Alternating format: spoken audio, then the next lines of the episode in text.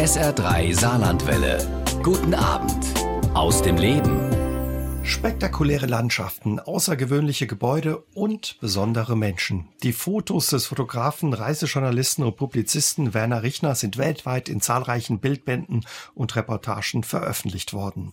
Aktuell sind ein Teil seiner Fotografien in der Ausstellung Zwischen Himmel und Erde reale Momente, emotionale Augenblicke in der Ludwig-Galerie Saint-Louis zu sehen. Heute ist der Saarländer Werner Richter mein Gast bei SA3 aus dem Leben. Ja, und wir wollen uns unterhalten über seine Arbeit als Fotograf, seine Reisen und und die Magie, die von seinen Bildern ausgeht. Schönen guten Abend, Herr Richner. Schön, dass Sie mein Gast sind. Ja, guten Abend. Ich freue mich, dass Sie da sind, weil eigentlich, wenn Sie unterwegs mit Ihrer Kamera in der Biskaya, wenn Sie unterwegs gewesen normal. Ja, normalerweise schon. Aber es gab ein kleines Unglück. Also ich bin mit meiner Kamera äh, ins Wasser gefallen. Oh je. Äh, gut, also äh, kein Personenschaden, aber die Kamera und das Objektiv, das hat darunter gelitten. Also das ist quasi kaputt gegangen dabei.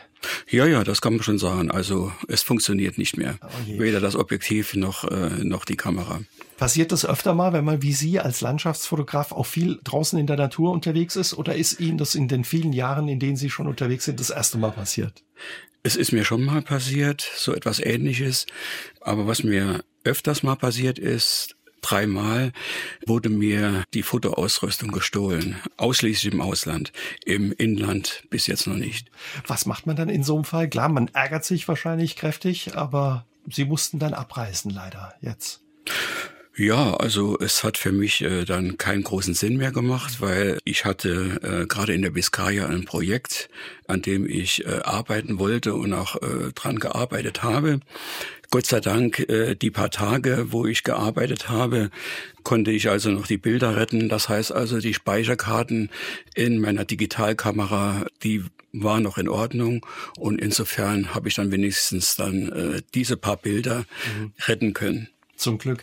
Warum waren Sie jetzt in der Biskaya gewesen? Was ist da Ihr aktuelles Projekt, was Sie fotografiert haben? Mein aktuelles Projekt, das soll ein großer Bildband über Cantabrico werden.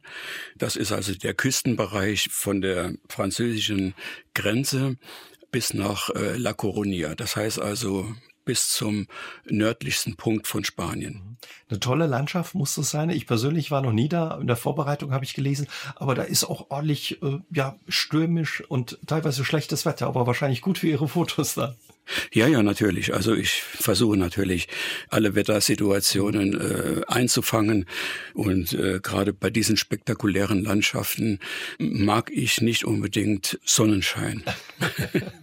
also da darf es auch richtig wenden und stürmisch mal sein. Ja, natürlich.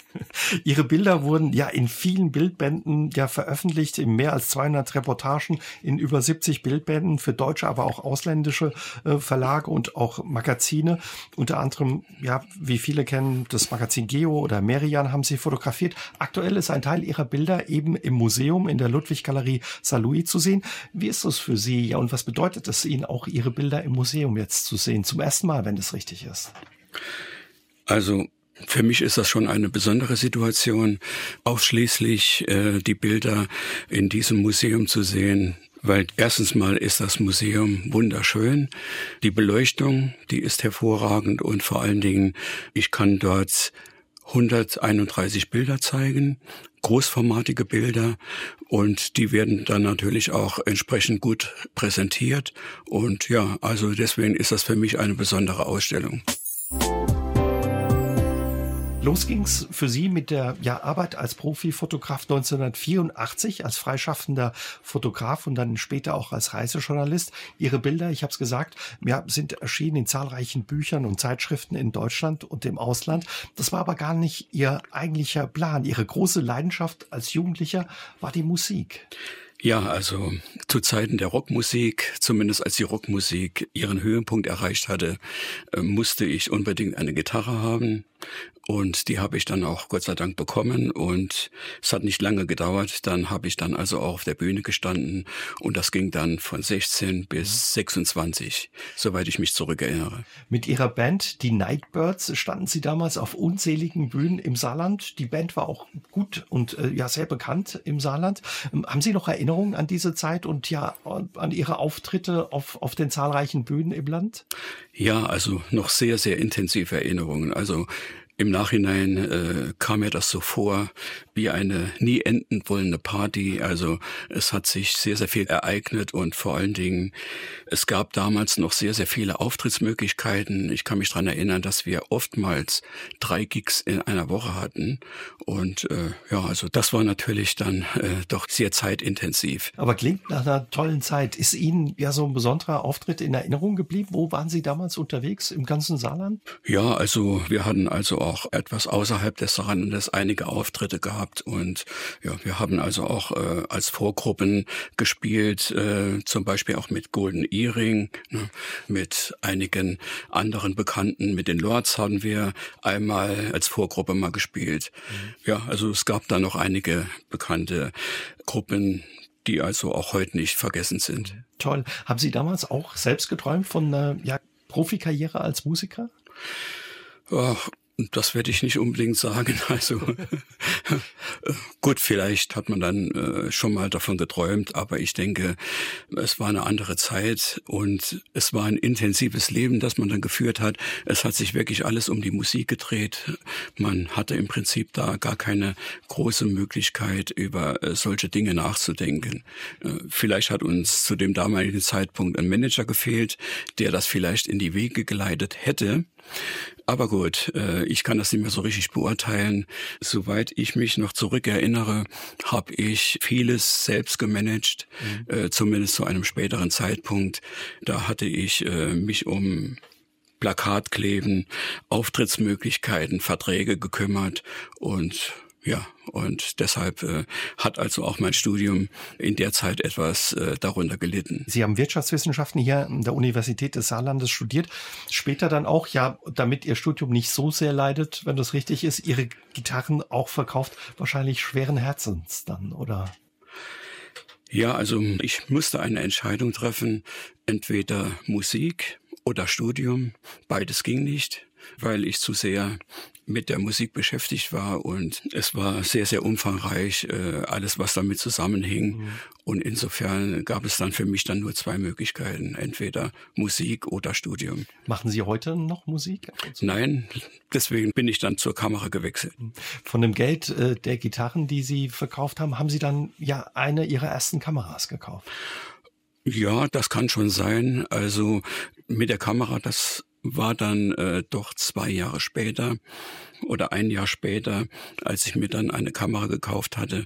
Aber die war natürlich dann, äh, es nicht so teuer gewesen. Ich hatte damals als erste Kamera eine Minolta gehabt und erst später, nachdem ich mich da in die Fotografie reingesteigert hatte, hatte ich mir dann äh, eine Leica-Ausrüstung gekauft und die war dann eben entsprechend teuer gewesen. Und wahrscheinlich auch ein langer Begleiter. Woher kam Ihr Interesse für die Fotografie? War das auch so was, was Sie schon immer interessiert hat? Am Anfang weniger, aber ich habe mich immer schon für Kultur, für Reisen, für Kunst interessiert und durch das Reisen wo ich dann eben später äh, entsprechend mehr Zeit hatte, habe ich mir dann äh, eine Kamera gekauft und habe dann am Anfang höchstens mal so Schnappschüsse gemacht von mhm. Leuten, die man kennengelernt hat oder in der Gegend oder in Sehenswürdigkeiten, wo man war. Aber das waren dann nicht mehr als Amateuraufnahmen. Sie haben uns schon ein bisschen verraten, Herr Rechner, ja, Ihre Reiselust war es, die Sie ja ein Stück weit zur Fotografie gebracht hat. Dann haben Sie Kontakt gehabt zum Völklinger Fotoclub und sich nach und nach auch da die, ja, das Wissen ein Stück weit selbst angeeignet, wenn das richtig ist.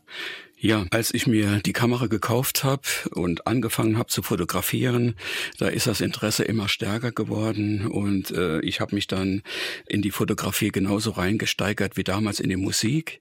Und ich denke, das ist eine wesentliche Eigenschaft von mir. Das heißt also, wenn mir irgendetwas gefällt, dann versuche ich das ganz intensiv auszuüben. Ganz oder gar nicht dann eben. Ja, ja, so kann man das vielleicht auf den Punkt bringen. Sie haben dann auch an Wettbewerben teilgenommen und auch Preise gewonnen. Danach wurden ihre Aufnahmen in ja, Fotozeitschriften veröffentlicht. Der Anfang war dann offenbar gemacht.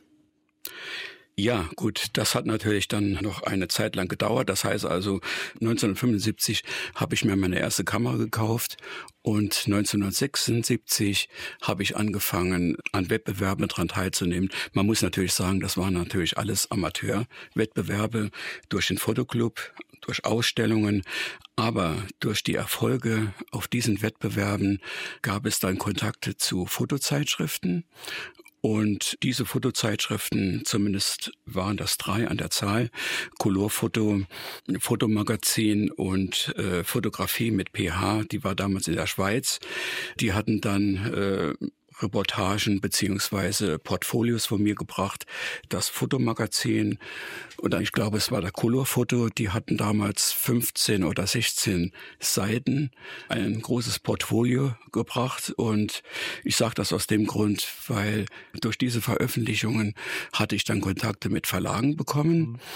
Und äh, ja, die hatten mich dann angeschrieben, angerufen. Und äh, ich denke, das war sozusagen der Grund, warum ich dann weiterhin äh, da tätig geworden bin und Profi geworden bin. Und das haben Sie neben Ihrem Job dann damals gemacht oder wie müssen wir uns das vorstellen? Nein, das war damals noch zu meiner Studentenzeit, aber ich habe mich dann sozusagen mehr auf die Fotografie konzentriert. Ich hatte von einem Verlag, das war Edition Braus in Heidelberg, hatte ich ein recht lukratives Angebot bekommen. Das heißt also, mein erster Bildband, der war damals über die Mosel. Der Herr Braus, also der Inhaber von Edition Braus, hatte mir damals ein Angebot gemacht über ein Bildband über die Mosel und einen sehr großzügigen Vorschuss habe ich dadurch bekommen. Und äh, ja gut, dieses Angebot, das kann man natürlich nicht ablehnen und das habe ich natürlich dann sehr, sehr gern gemacht.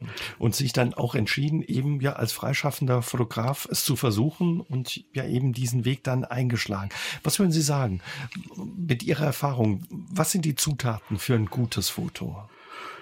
Ja, also für mich ist das ein Dreiklang. Das heißt also die Idee, die Komposition und die Ausführung. Also das muss in Einklang stehen.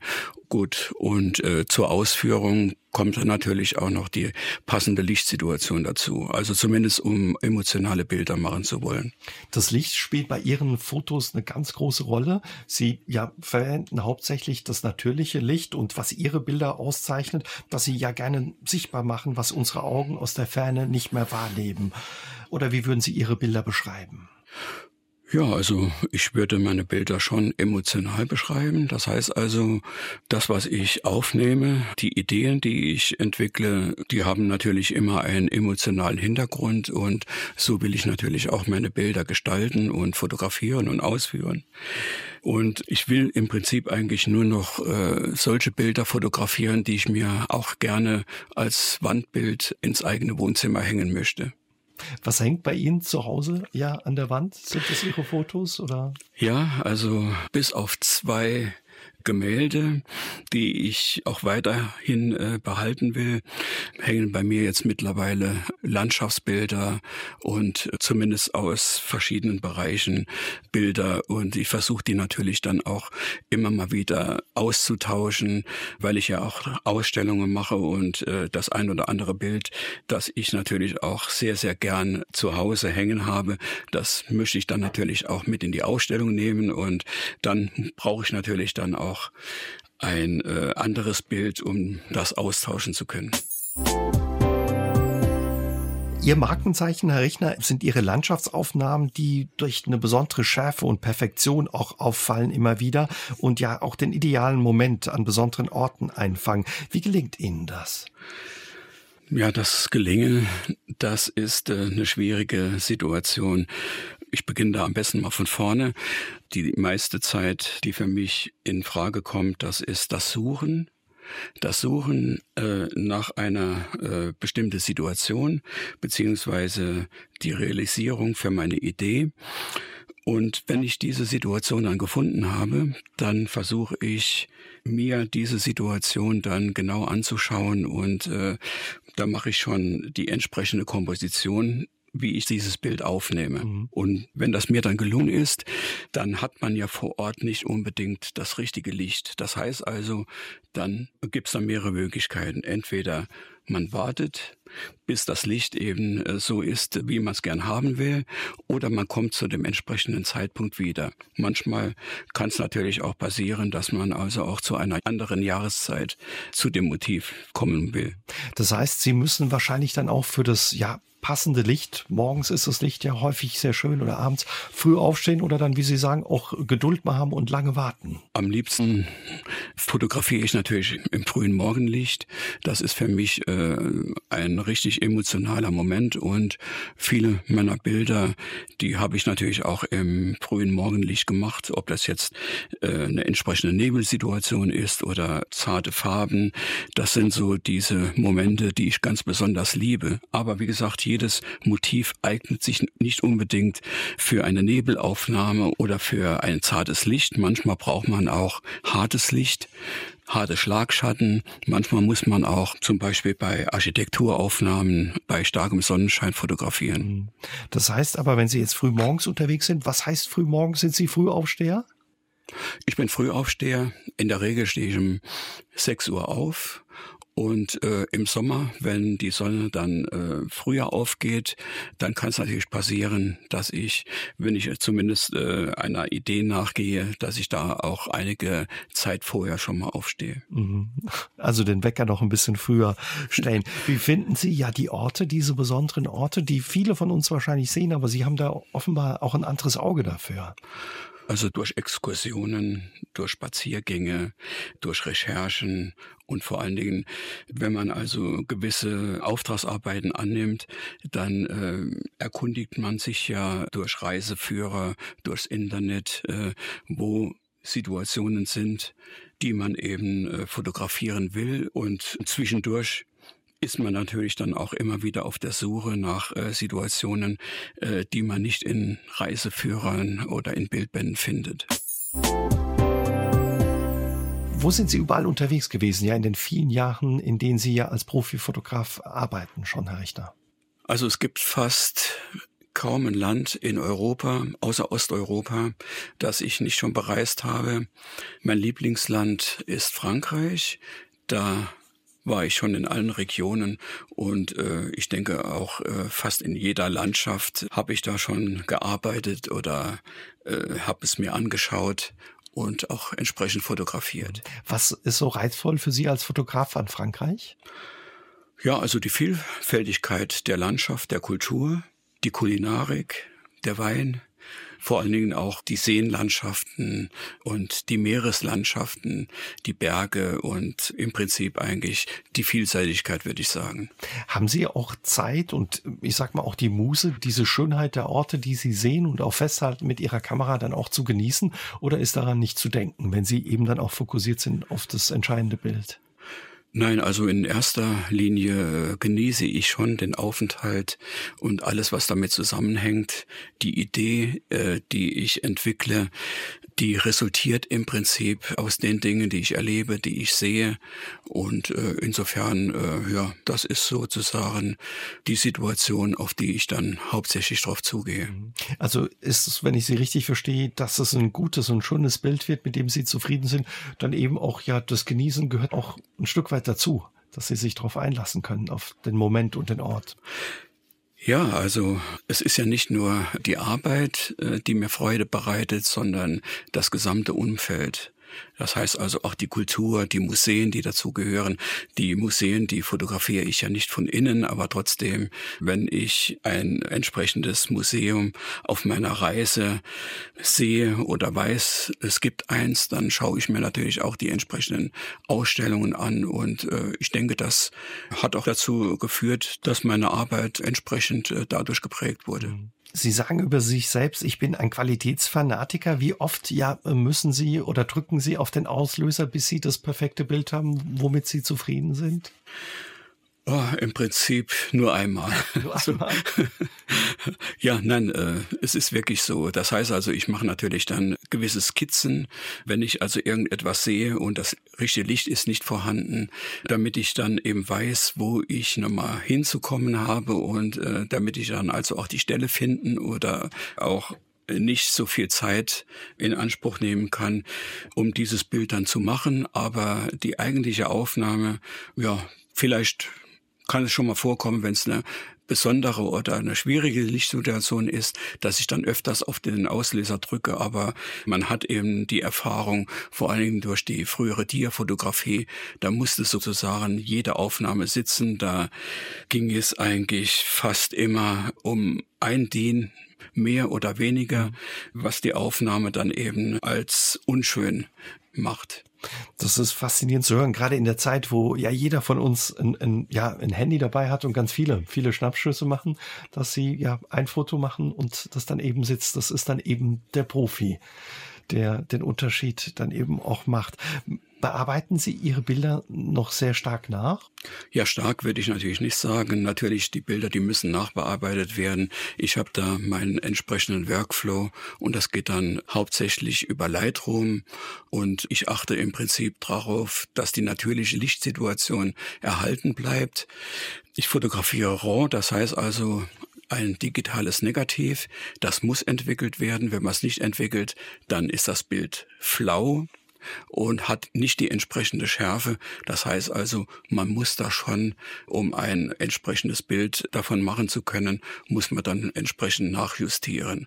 Aber so ein Kerngedanke ist, wenn ich den Kontrast, sage ich jetzt mal, 20 Prozent höher einstelle, das ist sozusagen die Regel.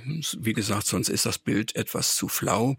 Dann muss ich dann so circa 10 Prozent an Farbsättigung zurücknehmen, mhm. sonst wird das Bild zu stark farbig.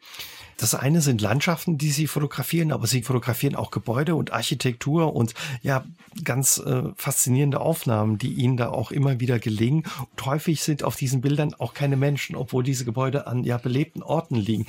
Stehen Sie da auch früher auf oder wie kriegen Sie das hin, dass da keine Menschen drauf sind? Wird das für Sie abgesperrt? Wie funktioniert das?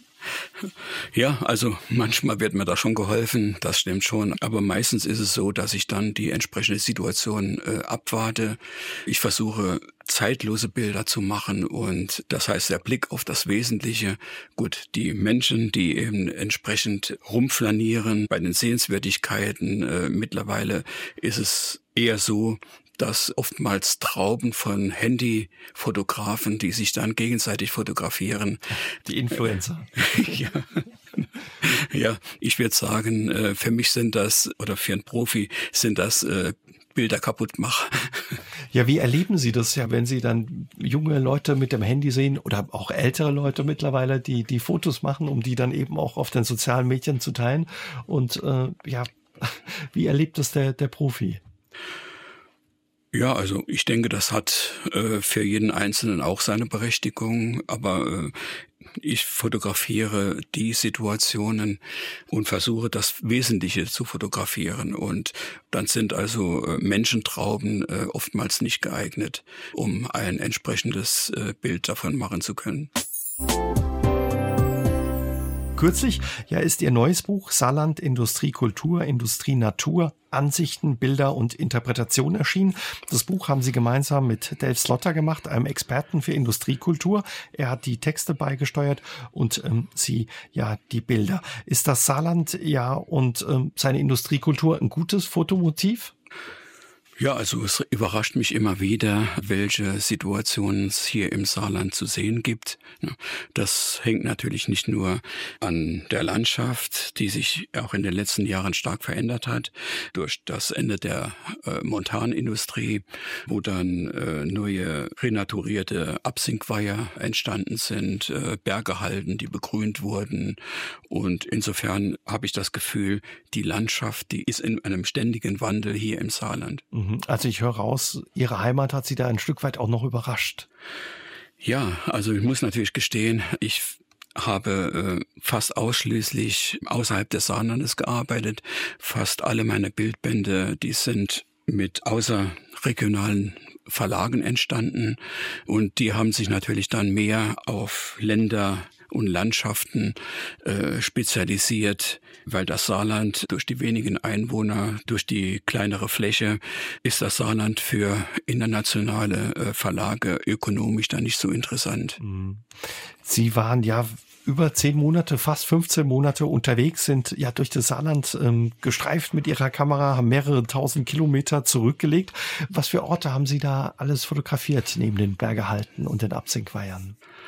Fast alle Bergehalten und Absinkweiher, die ich gesehen habe. Und äh, ich denke, so viele gibt's ja nicht. Also ich gehe mal davon aus, vielleicht gibt's noch der ein oder andere, die ich noch nicht entdeckt habe. Aber äh, ich gehe mal davon aus, es gibt da so circa 15 bis 20 Bergehalden.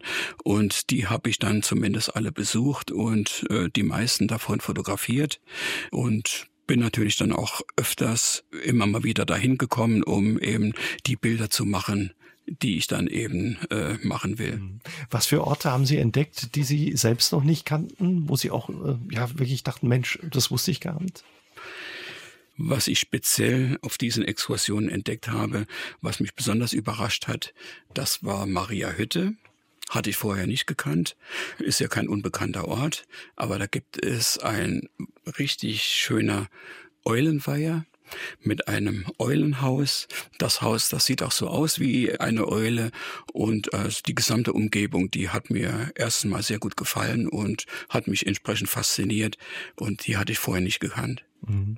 Es sind Ihnen auch wirklich tolle Bilder gelungen, ja, über das Saarland und die Industriekultur, auch viele Orte, die, wenn man sich dafür interessiert, auch noch nicht kennt oder vielleicht auch nicht entdeckt hat. Das ist wirklich ein tolles Buch geworden, was Sie beide da gemacht haben. Und auch, ja, im Saarland haben Sie sicherlich wieder auf das Licht und das Wetter geachtet. Über die Jahre haben Sie mir verraten, können Sie auch ein Stück weit mittlerweile die Wolken und das Wetter offenbar lesen. Ja, also ich denke, da hat man schon seine Erfahrung als Landschaftsfotograf. Also ich kann mir natürlich dann also auch vorstellen, wie sich äh, die Wolkenformationen entwickeln bei entsprechendem Wetter und wie das Wetter oder beziehungsweise die Stimmung bei Sonnenauf- und Sonnenuntergang ist. Also insofern äh, mache ich davon natürlich auch Gebrauch. Mhm. Also bei all dem, ähm, was Sie erzählen, müssen Sie ein unheimlich geduldiger Mensch sein. Ja, das bleibt nicht aus. Vor einigen Jahren, Herr Richner, haben Sie ja Deckengewölbe in saarländischen Kirchen fotografiert. Zwei Jahre waren Sie dafür unterwegs, haben über 170 Kirchen besucht. Waren Sie überrascht, ja, wie vielfältig und unterschiedlich, ja, und auch teilweise kunstvoll die Deckengewölben in ja, saarländischen Kirchen sind? Zu Anfang an nicht. Ich habe mich wirklich gewundert, nachdem ich einige Kirchen mir angeschaut habe, wie schön und äh, wie kunstvoll diese Decken ausgestattet waren und sind und äh, habe dann entsprechende Bilder gemacht. Deshalb hatte ich die Idee, dann also auch äh, mir weitere saarländische Kirchen anzuschauen. Und nachdem ich dann festgestellt habe, wie vielfältig äh, die saarländischen Kirchendecken sind, also von der Ausstattung, äh, von der Architektur, aus allen Epochen, kam dann die Idee, ein Buch darüber zu machen. Mhm. Und es ist wirklich ein tolles Buch geworden, was Sie damals gemacht haben. Himmelsgewölbe heißt es. 127 Kirchen haben es dann eben auch in diesen tollen Bildband geschafft. Was für ja, Entdeckungen haben Sie in den Kirchen gemacht mit dem Blick Richtung Decke? Die Entdeckung, die war insofern, dass ich die unterschiedlichen äh, Situationen aufnehmen konnte und da eben unterschiedliche Aufnahmen machen konnte. Mhm. Wie entstand die Idee zu diesem Projekt, zu sagen, ich fotografiere Kirchengewölbe und Decken? Die Idee kam im Prinzip von meiner Arbeit an einem Projekt, das noch nicht abgeschlossen ist. Das ist eins meiner nächsten Projekte und zwar über die großen Kathedralen Europas. Und da ich gerade die Deckengewölbe dieser äh, Kathedralen ganz intensiv fotografiert habe, ist dann die Idee entstanden, mir also auch die saarländischen Kirchendecken anzuschauen.